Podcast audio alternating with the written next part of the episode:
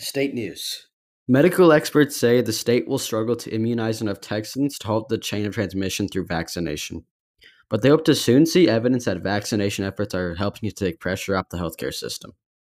One quote from a doctor is We do not know when or if Texas will reach herd immunity through vaccination.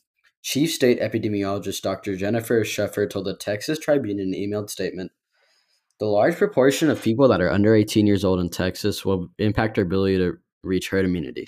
But vaccination will begin paying dividends before the state approaches herd immunity because fewer people will end up hospitalized with severe COVID 19 cases. And the state expects that increasing vaccinations will mean less transmission of the virus, health officials said.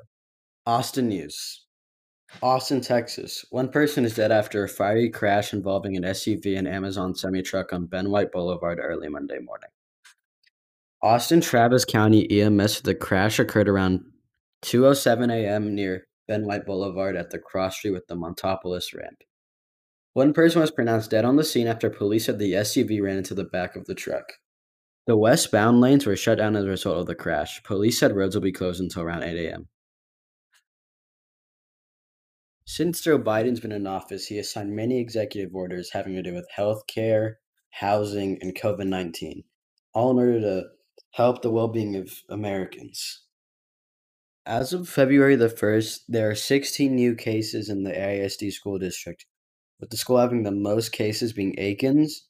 There are about 95 new exposures, with the school with the most exposures not being able to be measured. Stock market news. For a while, the little guy was on a roll. A bunch of Reddit users bought up shares of the video game retailer GameStop, taking on Wall Street's investors who bet the company would fail. Wall Street had bet against GameStop so much for so long, at times it was one of the most heavily bet against stock.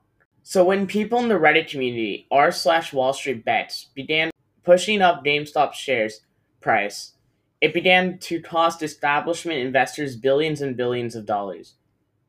GameStop shares have been swinging wildly, going from $17 at the start of the year to 438 last week and then the $90 by the close of Monday's trading.